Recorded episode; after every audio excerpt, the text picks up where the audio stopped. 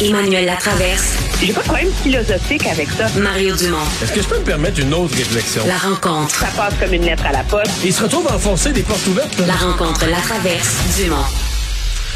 Ah, Vincent, il y a le maire de Québec là, qui a dû réagir aux interventions de son service de police, mais là, c'est parce qu'il y a, d'autres vidéos. Il y a une autre vidéo du même événement, une autre vidéo d'un autre événement. on est rendu à trois, euh, trois événements, là. donc ça s'accumule pour, pour ce qui est du, du SP véhicule, en fait, de- service de police de la ville de Québec, au point où aujourd'hui, euh, Bruno Marchand, nouveau maire de Québec, arrive peut-être avec sa première crise, là, euh, où il se dit troublé par cette deuxième vidéo d'une intervention policière euh, lors de la même soirée. On sait où ce, ce jeune avait été euh, euh, ben, lui-même arrêté de façon euh, très violente par son service de police, disant c'est une mauvaise soirée. Là. Quand on voit la somme de ce qui a pu se passer dans une même soirée, c'est très préoccupant. Je vais le faire entendre sur, entre autres, quand même sa confiance euh, dans l'enquête qui est en cours. Je pense que le cumul de ces, de ces vidéos-là qu'on a vues témoigne que euh, le chef de police doit prendre ça au sérieux et c'est ce qu'il fait. Après ça, à lui de voir la gestion de ses effectifs, la gestion de ses unités, qui doit faire quoi, comment il les, réoriente. C'est certainement pas au maire de décider ça. Mais je pense que les, images, on l'a dit, sont, sont choquantes, sont troublantes. On n'a pas envie de voir ça. Alors maintenant, l'enquête suit son cours et je suis rassuré par l'enquête qui suit son cours. Bon, et on sait, là, on parlait d'une troisième vidéo euh, qui est sous la loupe euh, présentement. Vous avez peut-être vu ça circuler sur les réseaux sociaux depuis déjà quelques jours. Euh, le policier qui dit, là, veux-tu que je te gaze mon hostie, là, qui est visiblement très... euh, Mais qui euh, date, il n'y a pas de neige, puis il y a de la, des feuilles dans les arbres. Donc on est il y a plusieurs semaines, là, Exact. visiblement. Plusieurs semaines, tandis que l'autre, les deux autres événements, on parlait de, de, de la Du même soirée. Par contre, c'est vraiment le même policier. Là. On dit un policier qui a déjà été, euh, c'est un des policiers qui a déjà été suspendu, et qui est dans toutes les altercations, là, dans les trois affaires. Euh, Alors, euh, est-ce qu'on parle d'un policier particulièrement problématique? Peut-être. Sandra Dion de la, de la police de Québec dit, je peux vous confirmer, ce policier fait partie des cinq qui ont été suspendus. Et on va rejoindre euh, Emmanuel Latraverse. Bonjour, Emmanuel. Bonjour. Euh, Emmanuel, on parlait dans les dernières minutes, euh, dans les nouvelles, de cette, euh, ce vote, euh, ma foi, dans l'allégresse à la Chambre des communes, de- des communes aujourd'hui sur la fin des thérapies de conversion au, Canada. On sait ces thérapies-là, ben, qui sont jugées comme étant complètement, ben, qui sont discréditées par, par la science, comme quoi on peut, on peut, peut pas là, changer d'orientation sexuelle. Mais ça a été voté aux communes à l'unanimité et rapidement en raison des conservateurs. Oui, c'est c'est- c'est ce qu'il y a de, de surprenant, M. Reçu.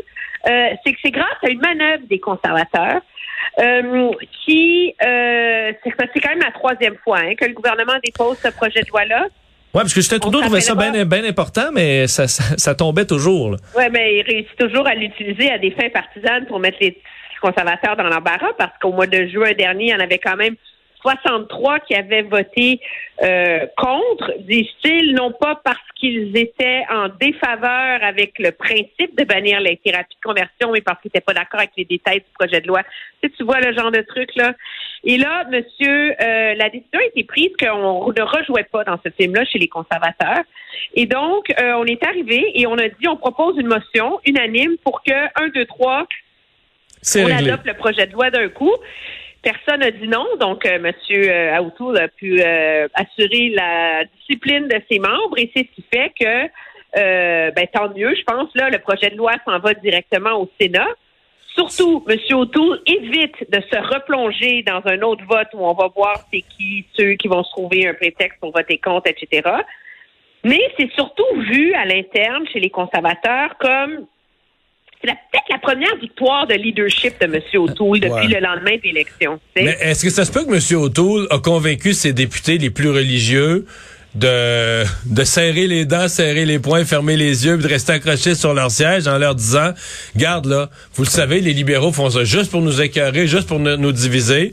On va les niaiser comme faut, là, ça va passer. Ce qu'ils veulent qui dure une semaine de supplice, là, on va leur Ben passer oui. ça en 22 secondes, ça va être fini. Puis c'est les libéraux qui vont avoir l'air fous, là, un peu jusqu'à un certain point, parce que pour les libéraux, là, ils ont l'air d'avoir pris un gros élan pour enfoncer une porte ouverte, finalement. là. Tu sais, ils ont l'air de... Il y a un peu de ça, là. Ben, c'est exactement ça. Puis c'est surtout que chez les conservateurs, on voulait bien, tu sais, ça fait partie du renouveau du Parti conservateur de M. O'Toole de démontrer que ce parti-là n'est pas homophobe et qu'il peut être un allié de la communauté LGBTQ2, etc.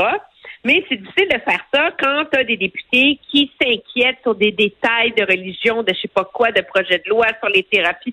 C'est tellement symbolique, les thérapies de conversion.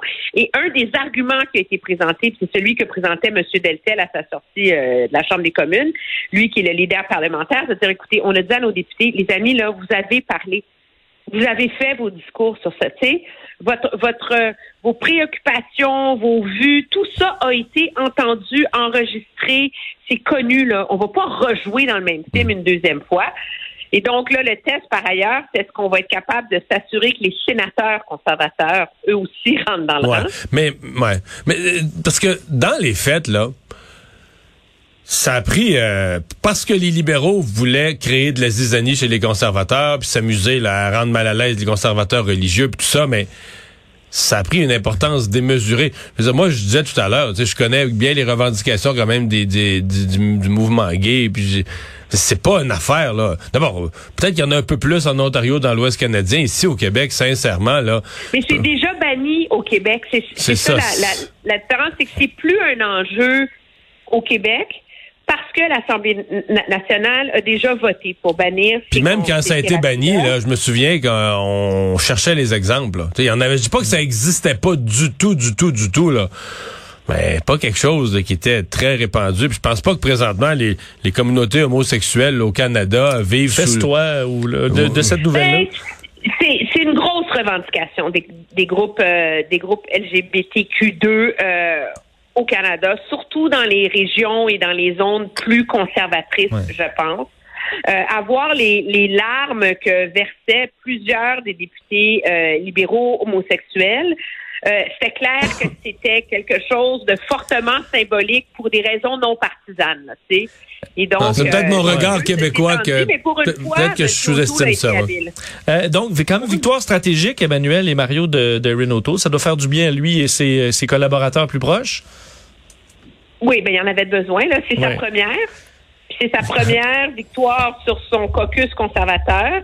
Hmm. Et c'est la première victoire aussi de l'aile plus progressiste de son parti. Hmm.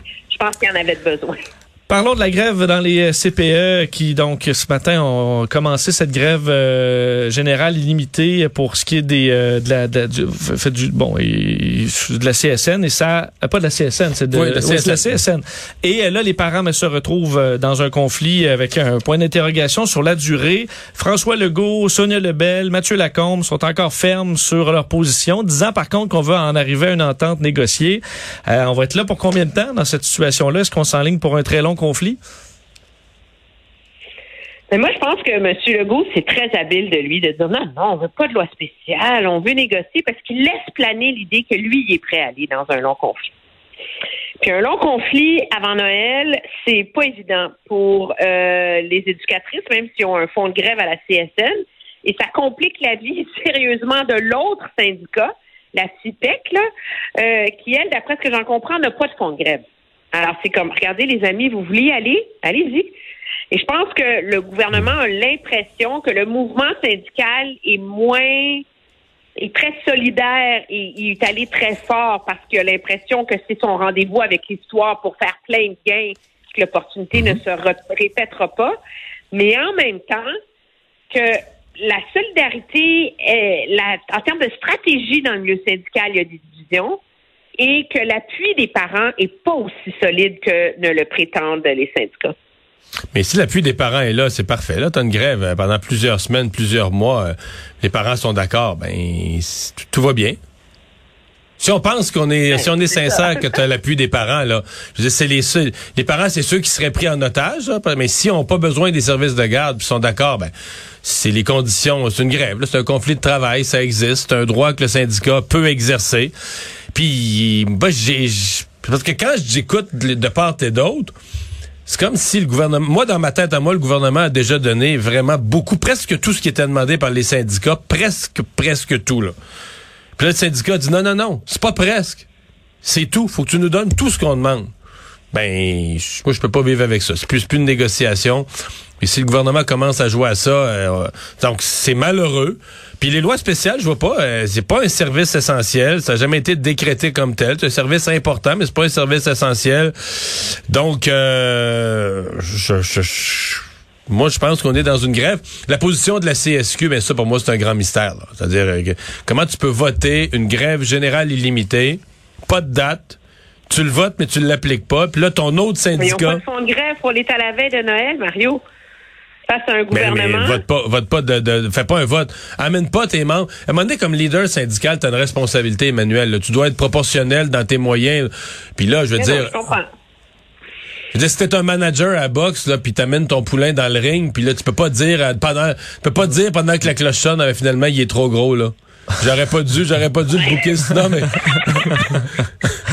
Mais moi, l'impression que j'ai, c'est que les syndicats ont tellement. euh, le mot qui me vient à l'esprit, c'est craquer, mais je peux utiliser ce mot-là parce que c'est méprisant. Là. Ils ont tellement gonflé à bloc leur membres sur le fait qu'ils allaient réussir à faire fléchir le gouvernement. Ils ont tellement obtenu ce qu'ils voulaient pour les éducatrices, objectivement. Ils ont gagné leur guerre sur, sur la question des éducatrices que là, ils ont fait monter, monter, monter, monter les attentes pour les autres corps d'emploi. Et là, ils sont, ils sont pris dans un coin. Je suis tout à fait d'accord. Ils, peuvent plus débarquer. Alors, c'est- là qu'on est, mais le gouvernement n'a aucune raison, objectivement, en termes stratégiques, de bouger là-dessus, là.